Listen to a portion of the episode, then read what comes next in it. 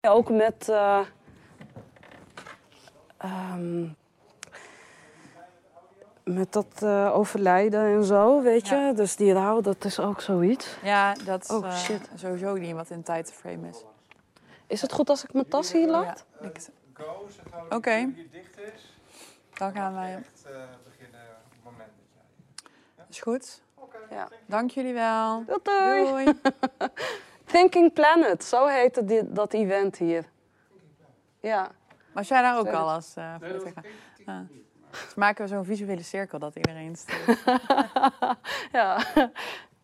Nee, maar eh, er valt genoeg over te zeggen. En Ja, het, het is, die muziek is nooit los. Net als wat je ook hebt met bepaalde muziekstijlen in een in Turkse muziekstijl. Ja. Het is nooit los van identiteit, zeker. gevoel van eh, waar, waar je bent en de omgeving die ook invloed op je heeft. En. Laten we daar zo helemaal Ja, is goed. gaan, eh, vet, mooi. Dankjewel.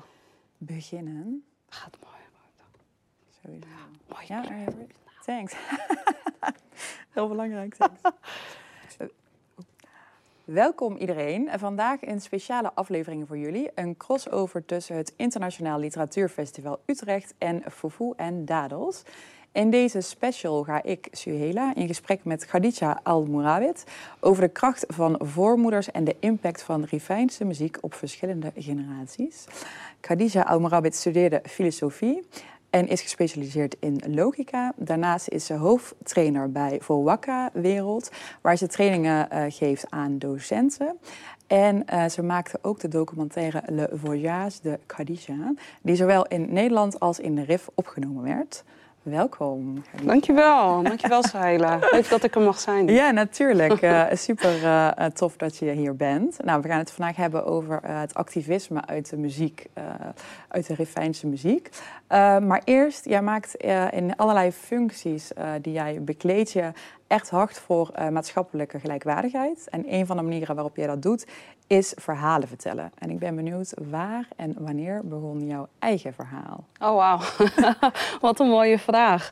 Ehm, ja, ik denk dat het begon al op het moment dat ik me er niet van bewust was toen ik heel klein was. Ik kan me herinneren dat mijn moeder, eh, nou ja, die kon dan nog niet Nederlands eh, lezen en schrijven, maar die vertelde dan Emma zich eh, verhalen voor het slapen gaan. Dus dan las ze niet voor, maar dan vertelde ze dat. Oh, En mooi. er Is zat die orale vertelling. ja, precies, die orale traditie. En er zaten altijd van die morele eh, boodschappen in. Eh, bijvoorbeeld het verhaal van de vos en het konijntje. En over oneerlijkheid en rechtvaardigheid.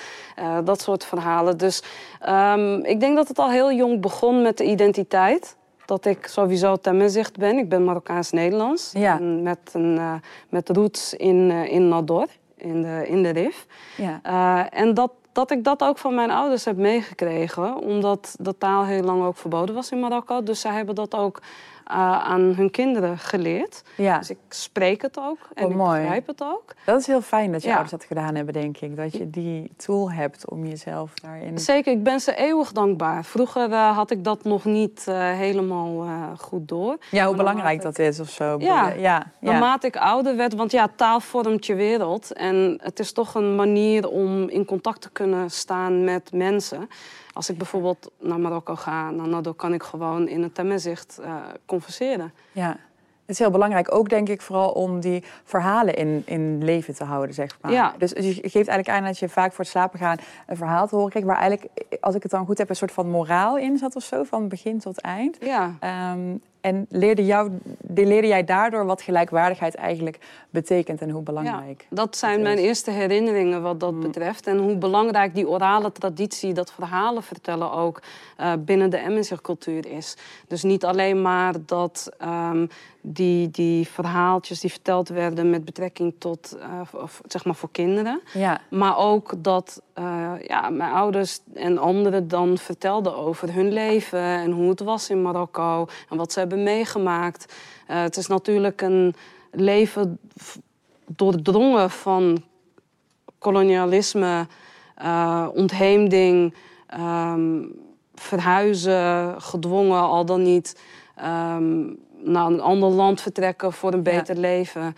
Dus dat, dat speelt ook allemaal een rol. En ook de ehm, situatie in Marokko in die tijd. Ja. En dan praat ik echt over eh, de, vanaf de jonge jaren van mijn ouders. Nou, mijn vader is rond 1933 geboren. Ja. En wat daar allemaal gebeurd is ook met hem, zijn broers en zussen Mhm. en, oom, en mijn oma. En, en dat hij zijn vader op een hele jonge leeftijd eh, dat hij was overleden. En hoe hard dat leven was. Eh, Ja. en ook van mijn moeder, hoe zij is opgegroeid in het dorp. Eh, wat voor invloed dat allemaal had. Tot en met eh, ja, de, de, de migratiestromen die op een gegeven moment in Nederland en in Europa. Ja, ik kan me ook wel indenken dat dat ook complex is inderdaad. Want je ouders hebben daar verhalen en ook denk ik verhalen over, ehm, ja, over onderdrukking en weten wat dat betekent. Absoluut. En dan in Nederland kom je in een context waar jij ook weer misschien als de ander bent. Hoe wat, Ja. dat is ook een ja, dat je dan op beide plekken weet wat het is om, om van een gemarginaliseerde groep te zijn. Herken Ja. jij dat? Als Ja, zo- zeker, zeker weten. Ja, ja, tuurlijk. Het, eh, de marginalisatie in Marokko zet door. We weten allemaal over Mm. de, de over Zazefi en de eh Hiraken hè, Ja. van de afgelopen jaren. Ja. Eh, dat dat een voortvloeisel is van iets wat al heel lang eh, aan onderdrukking en margina- margina- marginalisatie plaatsvindt. Ja. Eh, en ja, dus op een gegeven moment wat je dan krijgt is dat hier in Nederland ben ik eh, de eeuwige ander met een hoofdletter A. Ja. Eh, daar in Marokko ben ik eh, de Europese Marokkaanse. Dus een goede vriend van mij, Francio Guadalupe, die ook lesgeeft aan de Universiteit van Amsterdam, die zegt in de antropologie en sociologie heb je daar een term voor. En dat heet occupying a third space. Dus in plaats van dat je het een of het ander bent, ben je iets van allebei en zelfs meer. Ja, iets ertussenin. Ja. Wel interessant, want wij hè, als diaspora-kinderen, zeg maar, kunnen dan verlangen naar een plek die er dus eigenlijk niet is. Want wat Ja. jij zegt, herken ik meteen over.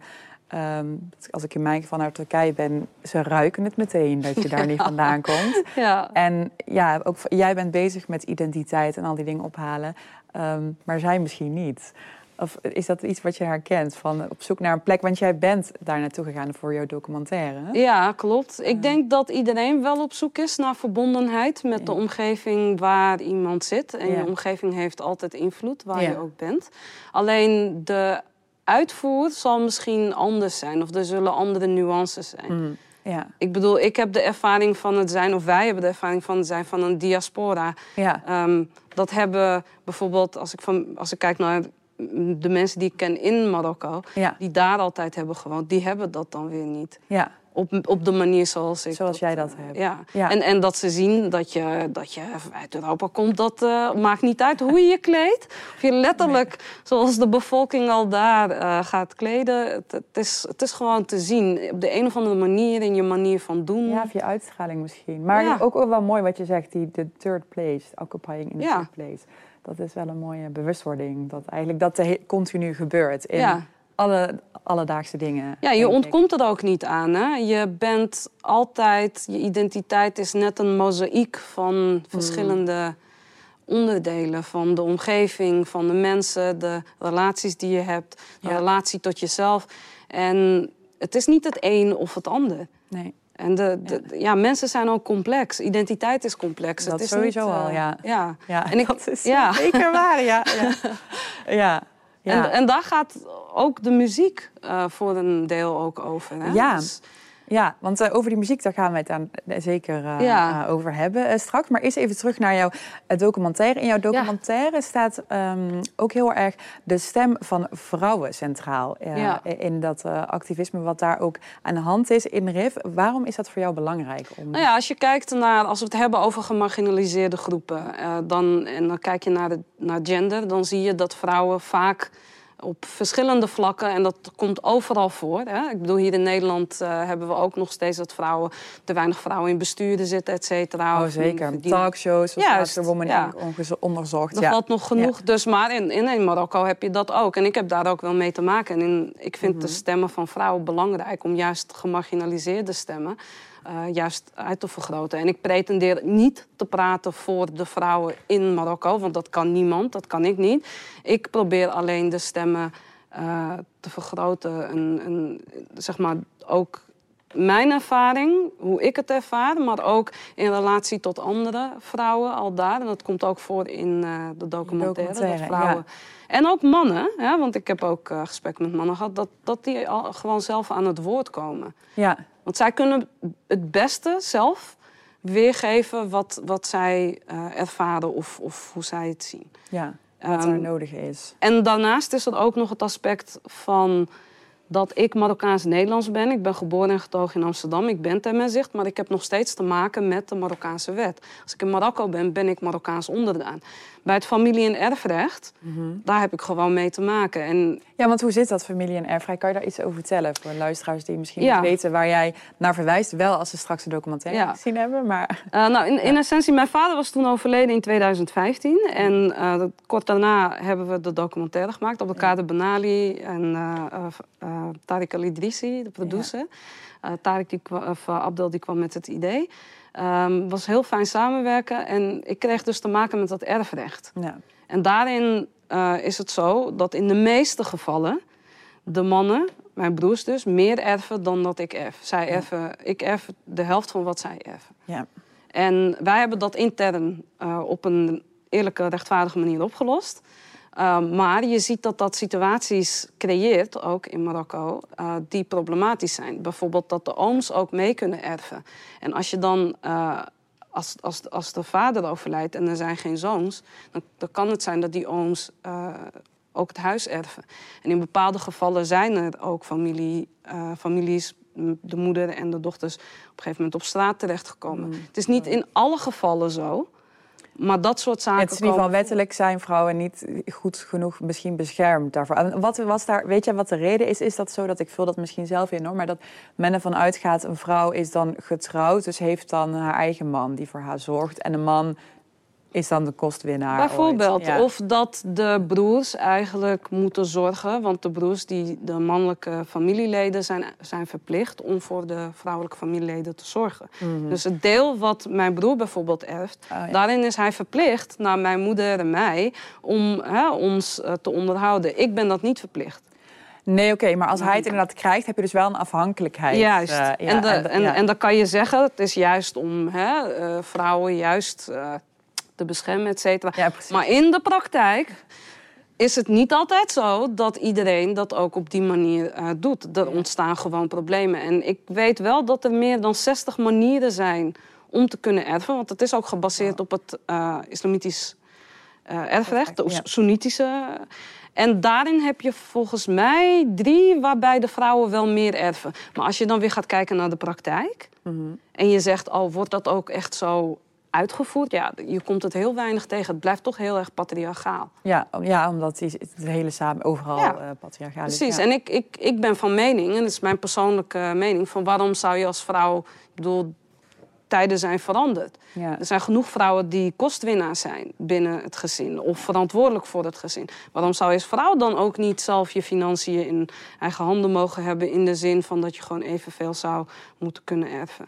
Ja, en, en dat, dat die optie er is. Ja, ja, in Tunesië wordt dat al is dat al anders uh, ingevoerd. Ja. En uh, wat vond jouw familie daarvan dat jij zo dat verhaal ging ophalen en dit eigenlijk ging, ging, onderzoeken? Ja, ze vonden het interessant. Ik wist zelf niet zo goed wat ze er eigenlijk van zouden verwachten, omdat ze ook niet wisten dat ik daar was om deze documentaire op te nemen. Ja. Eigenlijk heb ik ze overvallen. Oh ja. Uh, ik moet wel zeggen dat de docu niet alleen gaat over het erfrecht, maar ook over identiteit, uh, man-vrouw verhoudingen in de openbare ruimte.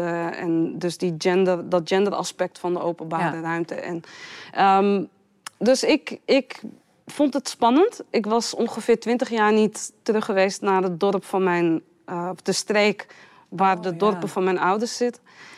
En um, ik vond het spannend en, en ik wist niet wat ik zou verwachten. Maar ik moet eerlijk zeggen, ik ben positief verrast en dankbaar dat zij zo flexibel waren. Mm -hmm. Ze hebben ons met open armen ontvangen. En zij hebben eigenlijk mij meer gegeven dan dat ik hun gegeven heb. Oh, ja, dat is en, wel mooi dat je dat terugkrijgt. Ja, ja. ja, want ik weet nog dat ik... dat Abdelkader en Tariq zeiden, we gaan naar het dorp. En toen zei ik, ja, maar ze weten niet dat ik eraan kom. Ja. Uh, en, en, toen heb ik nog een vriendin opgebeld. En ik zei tegen haar, ik ben gewoon bang dat ik daar aankom. En ik, het was een team met zeven mannen. Oh ja. Ja, dus Ja. een cameraman en allemaal. Dan komt ze na twintig jaar met zo'n entrance. Maakt In een dorp, Ja, in de RIF. Eh, dat was best wel spannend. En toen zei die vriendin nog van... Jamila heet ze van... Mensen kunnen je verrassen. Ja, dat En- is een hele goeie. En Ja, het en bleek dus ook waar. Kan je zeggen Ja. dat, dat jij misschien dan een... Want dat is wel iets wat ik herken. Ik weet helemaal niet of jij dat ook doet. Maar vanuit hier soms ook een eigen vooroordeel hebt of zo. Ja, van, absoluut. van, oh, zij zal dat wel niet doen. En dan... absoluut. Wij hebben gewoon last van een eurocentrische blik. Ik ontken dat niet. Dat is een realiteit en het is een proces. Het is iets waar je constant aandacht aan moet besteden. Ik had een heel ander idee van Marokko. Tot het moment dat ik voor werk eh, daar naartoe ging, een jaar of twee voordat ik de documentaire eh, ging opnemen. Ja. Toen kwam ik terecht in Casablanca en Rabat en ik keek mijn ogen uit. Ja. Het is toch ook anders als je voor een productie daarheen gaat, denk ik, dan voor Ja. je... Ehm, kan, je dat, kan je daar iets over vertellen over de verschillen van de vakanties die jij dan had als kind daar? Ja. En dat je daar met de blik naartoe gaat om verhalen op te halen. Ja, de vakanties met mijn vader waren helaas, eh, ik bedoel, mogen even in vrede rusten, waren helaas niet altijd heel fijn. Want hij wilde dan naar het dorp en het is herkenbaar voor heel veel Marokkaans-Nederlandse eh, mensen, denk ik. Ehm, hij wilde altijd alleen maar eh, naar familie en naar het dorp. En we hebben wel leuke plekken daar. Eh, ik bedoel, je hebt dat strand, et cetera, maar het was meer echt thuiszitten met familie. Eh, dus ik had daar niet altijd hele fijne herinneringen aan. Wel aan mijn familie. Maar niet zozeer dat het echt vakantie was of Ja. zo. Ja. Eh, voor mijn gevoel dan. Natuurlijk een andere omgeving. De geuren en kleuren die je opsnuift. Ehm, dus toen ik 16 was, heb ik gezegd... Nou, ik zei tegen mijn moeder... Ik ga echt niet mee naar Marokko. Ja. Ik doe het niet. Ja, dat snap ik dan. Dat vooral in die generatie, misschien als je ouder bent, dus is bij jou dus ook Ja. denk je, oh wow, maar ik heb heel veel verhalen vertellen ze eigenlijk die mij van alles kunnen vertellen. eh, maar dat wil je misschien als je ouder bent of zo. Ja, en dan, ik bedoel, je, je bent een jong meisje ook. Ja. En ik zeg niet dat. Ik bedoel, natuurlijk heb je Marokkaanse gezinnen die op vakantie gingen naar het strand en overal heen, et cetera. Dus Mm. Ja. er is natuurlijk nuance, hè. Maar Ja. over het algemeen, Ja, jouw mijn persoonlijke ervaring was dat ik het niet fijn vond, omdat we de hele tijd thuis zaten en bij familie. En ehm, als je wat ouder bent, heb je daar natuurlijk wat meer zicht op. En ik had zoiets van, ja, ik ben gewoon... Ik kan veel meer in Nederland doen Mm. dan wanneer ik daar zit. Dus wat voor vakantie is dit dan voor mij? Ja. Weet je, en ik was ook eh, heel erg. Ik moest ook heel erg wennen aan de publieke ruimte daar. eh, want je wordt gewoon versierd. Ik bedoel, dat komt overal voor, ook hier in Nederland. Maar daar heb je dat ook nog eens extra erbovenop. Dus ik heb pas op veel latere leeftijd als vrouw geleerd om ook gewoon alleen door de straten van Nador te lopen. En dat ik gewoon echt mijn, in mijn eigen kracht stond, om het maar zo te zeggen. Ja. Eh, ik heb eh, het aangedurfd om in Tangen te gaan hardlopen, alleen. Eh, dat is ook iets wat ik best eng vond, maar zoiets had van nee, dat moet ik gewoon doen. En het voelde echt als een overwinning voor mij. Mooi. En over krachtige vrouwen gesproken, jouw oma, daar heb jij. Kan je iets vertellen over haar? Ja. Over wie jouw oma was, hè? Over voormoeders gesproken. Ja, En welk voorbeeld zij? eh, ja oma's zijn heel erg belangrijk eh, binnen de MSR eh, cultuur. Mhm. De MSR cultuur was ook een hele matriarchale cultuur. De taal die werd ook door de vrouwen aan de kinderen geleerd. Het schrift is verloren gegaan. We hebben het nu wel weer. Ga ik maar niet over, op Over in. Maar uitweiden, ja. en zij waren ook degene die eh, de Isren eh, met, met Edjun, eh, zo'n trommel, vervolgens bij elkaar zaten. En dan had je ook wel mannen en vrouwen, maar de vrouwen bij elkaar. En dan ter plekke verzonnen ze een, bepaalde, een bepaald gedicht, een bepaald rijm. En met muziek erbij. Met muziek en het reageren op elkaar, maar tegelijkertijd waren het leuke eh rijmpjes, leuke opmerkingen, maar ook dat ze elkaar disten. Dus gewoon de rap Juist. van... Ja. They were Ja. way before... eh, Precies. En nee, dat, dat deed ja. men bij feestelijke gelegenheden of eh, wanneer men er zin in had en bij elkaar kwam.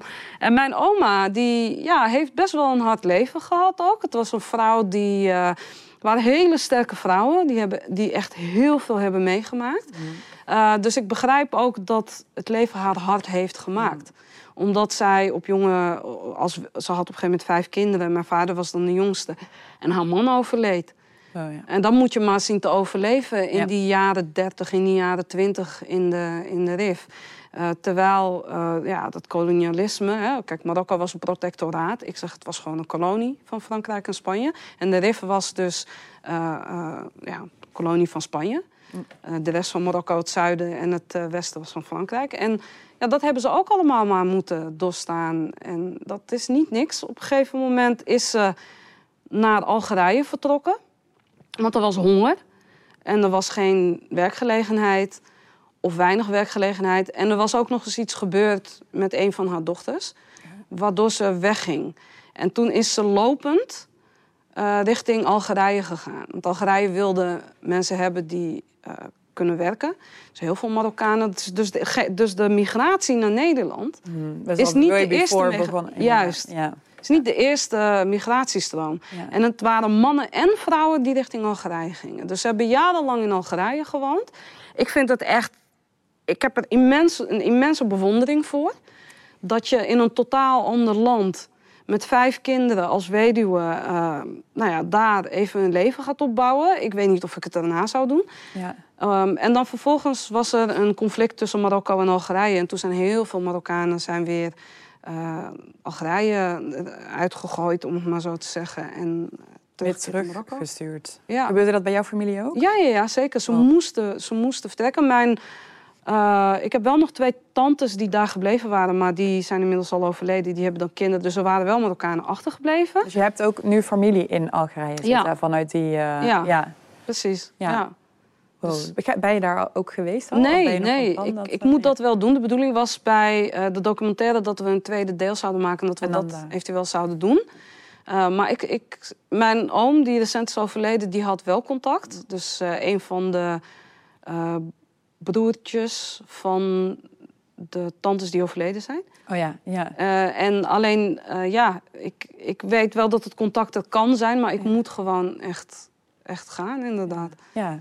Dus, uh, dus ja, als je het hebt over oma's en, en Timezirin, het waren echt hele krachtige vrouwen. Ja. Ook mijn oma zelf was niet de makkelijkste. Dat wel.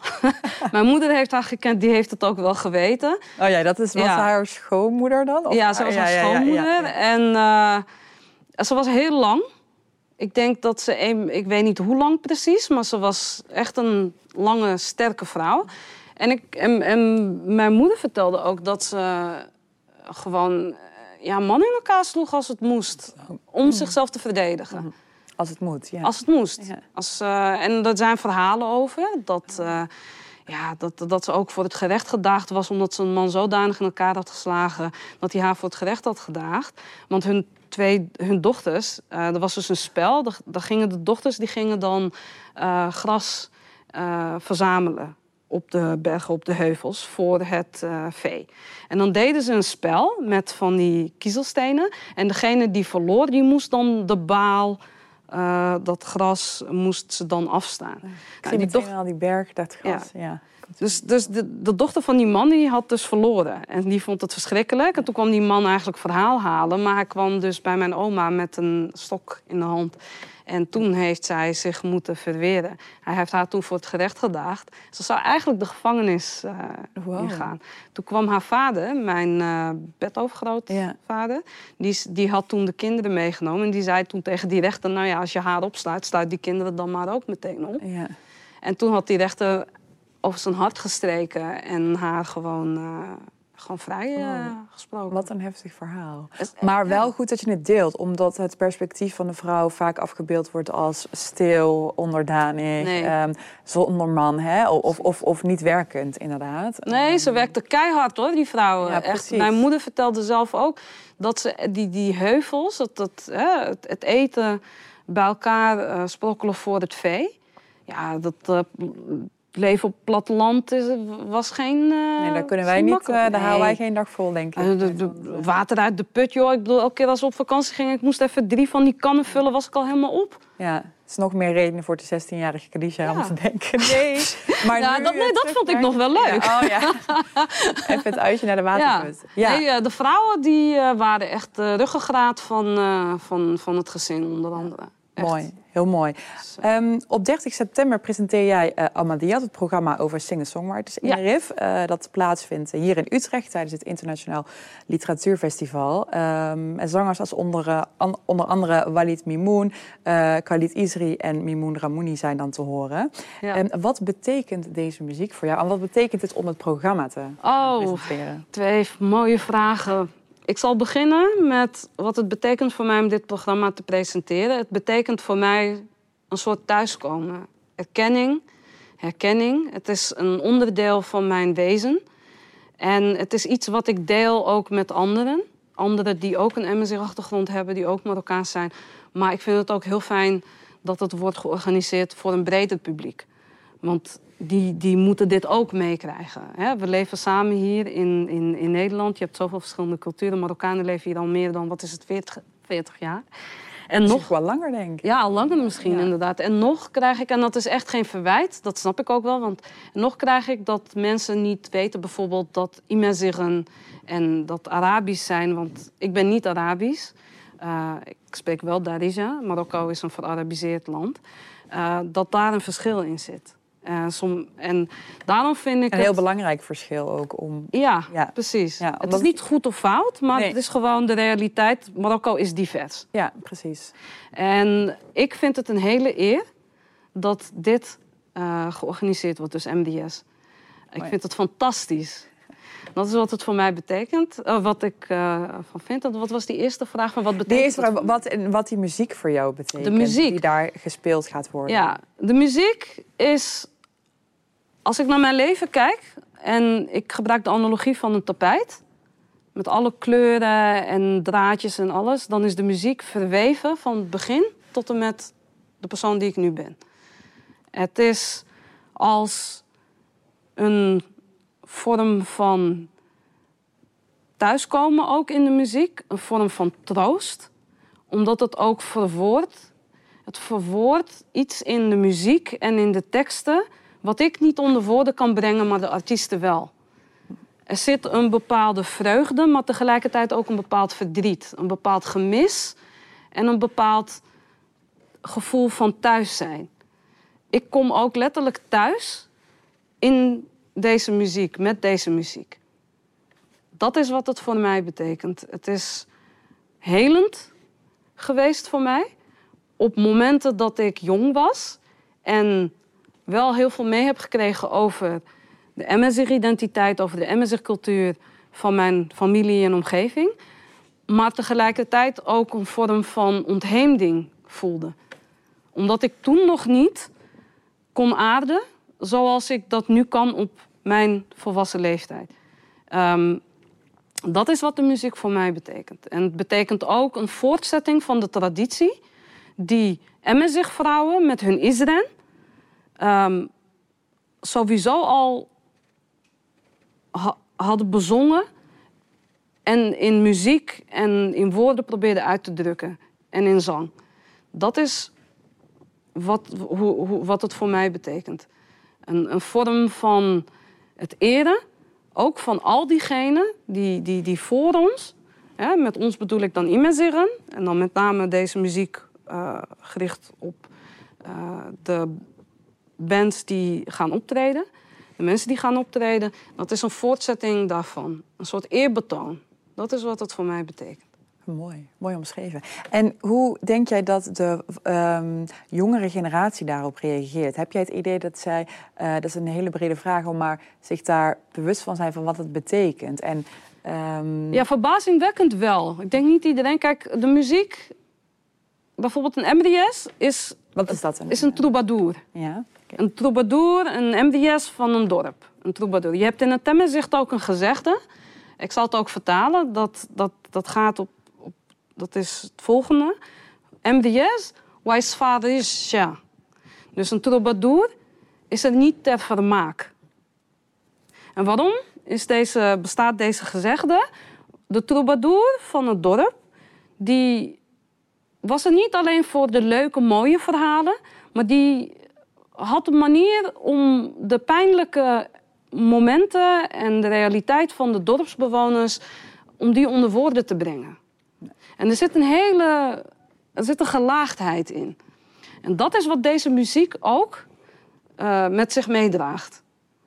Dus bijvoorbeeld het nummer van Iedereen, wat sterren aan de hemel betekent. Ehm, het is een nummer dat gaat over een vrouw die wordt uitgehuwelijkt. En het is een heel catchy nummer. Je voelt een bepaalde droefenis in de ondertoon, maar tegelijkertijd ook, is het ook een heel mooi meezwepend nummer. Er zin van de snelheid van de muziek, het ritme en dan de tekst. Ik krijg er gewoon rillingen van. Ja, ik ook als jij het daar Ja. eh, alleen al over hebt. En, en ik denk dat de jongere generatie, met de invloed en de verhalen die ze hebben meegekregen, dat die daar ook wel een bepaalde herkenning in hebben. En daarnaast heb je bepaalde luchtige nummers, bijvoorbeeld van Imtla. Eh Imtla betekent eh, wanderers. Eh, ja, mensen die zeg maar gewoon rondlopen, rondreizen. Die hebben een nummer en dat is meer dan gericht op Amsterdam en de tram 16. En die zingen dan over het Klulust tramstas. Oh, wat grappig. de, de schoonheid van tram 16. Dus dat is weer een nummer over een mooie, mooie vrouw en wat luchtiger. En, dus dat is denk ik wat, wat de jongere generatie eh, meekrijgt. Ja, Dat luchtige is ook mooi natuurlijk. Dat je ook joy hebt in, in, in het... Dat je dat ook mag vieren, zeg maar. Ja. Ehm, met die activistische lading Ja. erbij. Ja. Ehm, ja. Ja, ik denk dat het ook voor de jongere generatie ook een vorm is om ehm, een erkenning van een identiteit en een cultuur die, waar, waar, waar die generatie gewoon onderdeel van maakt. Ja. En ehm, vind jij ook dat die, dat die ehm, muziek zeg maar gearchiveerd moet worden en behouden moet worden? zeg Ja, maar? absoluut. Die kennis daarover. Want Ja. als je het zo vertelt, dan zie ik heel erg voor... Dat was een manier om, om stem te laten horen. Ehm, en dat moet niet verloren. Ja, absoluut. Ja, maar. zeker. Ja. Het, is ontstaan vanuit die orale traditie, die Israël. En er zijn natuurlijk verschillende beïnvloedingen. Ik heb trouwens bijvoorbeeld Khalid Isri, die ken ik van... eh, ik was ooit in Gran Canaria en toen heb- ben ik met hem in contact gekomen...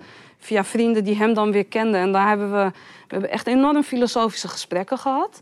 Hoe hij in Marokko, daar eh, in, in de bergen, een bepaald leven had. En ja, bepaalde gesprekken over het leven, over verschillende onderwerpen. Ik kan me niet eens meer herinneren waar we het over hebben gehad precies. Ja. Omdat het zo lang geleden is. Maar die filosofische overpeinzingen ook. Bij de muzikanten, bij de artiesten. Dat is ook iets wat heel erg belangrijk is. In relatie tot deze muziek en de cultuur. En dat dat behouden moet eh, blijven. En tegelijkertijd is het ook belangrijk omdat het ook gelinkt is aan een bepaald migratieverhaal. Sommige nummers die gaan ook over die ontheemding, dat gevoel van dat achterlaten en eh, de, de, de, de eerste stap die je zet op onbekende grond. Eh, in de documentaire die ik dus heb gemaakt, heb je een scène waarbij ik dan net aankom daar en ik pak dan een taxi. En vervolgens wordt het eh, nummer gedraaid van. Ik kom even niet op de naam van de band, maar het heet. Eh, de- er is een zin het- en het gaat over. We gaan zwayemen min generaima. Ook al zijn we het water eh, overgevaren, wat hebben we dan bereikt, o moeder? En dat gaat over dat je moet achterlaten wat je lief is. En dat je op een andere plek terechtkomt. Ja, ontwortelen en Ja. weer proberen te wortelen. Precies. En, en, en daarna? Wat, wat doet dat met je? Wat doet dat met de mensen die jouw familie zijn, jouw vrienden, het gemis? Dus eh, het is muziek wat niet alleen maar muziek is voor de entertainment, maar het is gelinkt aan verschillende elementen, zoals identiteit, eh, interpersoonlijke relaties, eh, liefde, verdriet, vreugde, van alles en nog wat. Mooi. Ik eh, hoop dat alle volgers eh, van ons eh, naar het programma gaan. Het was echt een te korte tijd om jou hierover te spreken. Maar Ja. dank je wel voor je mooie woorden, voor je fijne uitleg. En tot slot, waar kunnen mensen jouw documentaire nog vinden? Kunnen ze die überhaupt nog vinden? Het is in Nederland wel in première gaan, maar momenteel niet. En ook door corona is er heel veel misgegaan. Maar Oh ja. je kan op Facebook heb je de pagina Le Voyage de Khadija. En daar, eh, als er ehm, momenten zijn dat de documentaire te zien is, dan kun je daar eh, Top. terugvinden. Maar het is op dit moment niet, wordt het nog niet eh, vertoond. eh. Maar misschien als er een update is, dan eh, Ja, kunnen mensen precies. dat doen. Dankjewel, Jij bedankt dat ik hier mocht zijn, Ja. Suhaila. Yes. Ik denk dat we nou gewoon... eh, Oh, ik wil eigenlijk nog uren doorpraten. Oh Ja, my god. Ja, jij was al twee keer gekomen. Ik dacht, oh ja.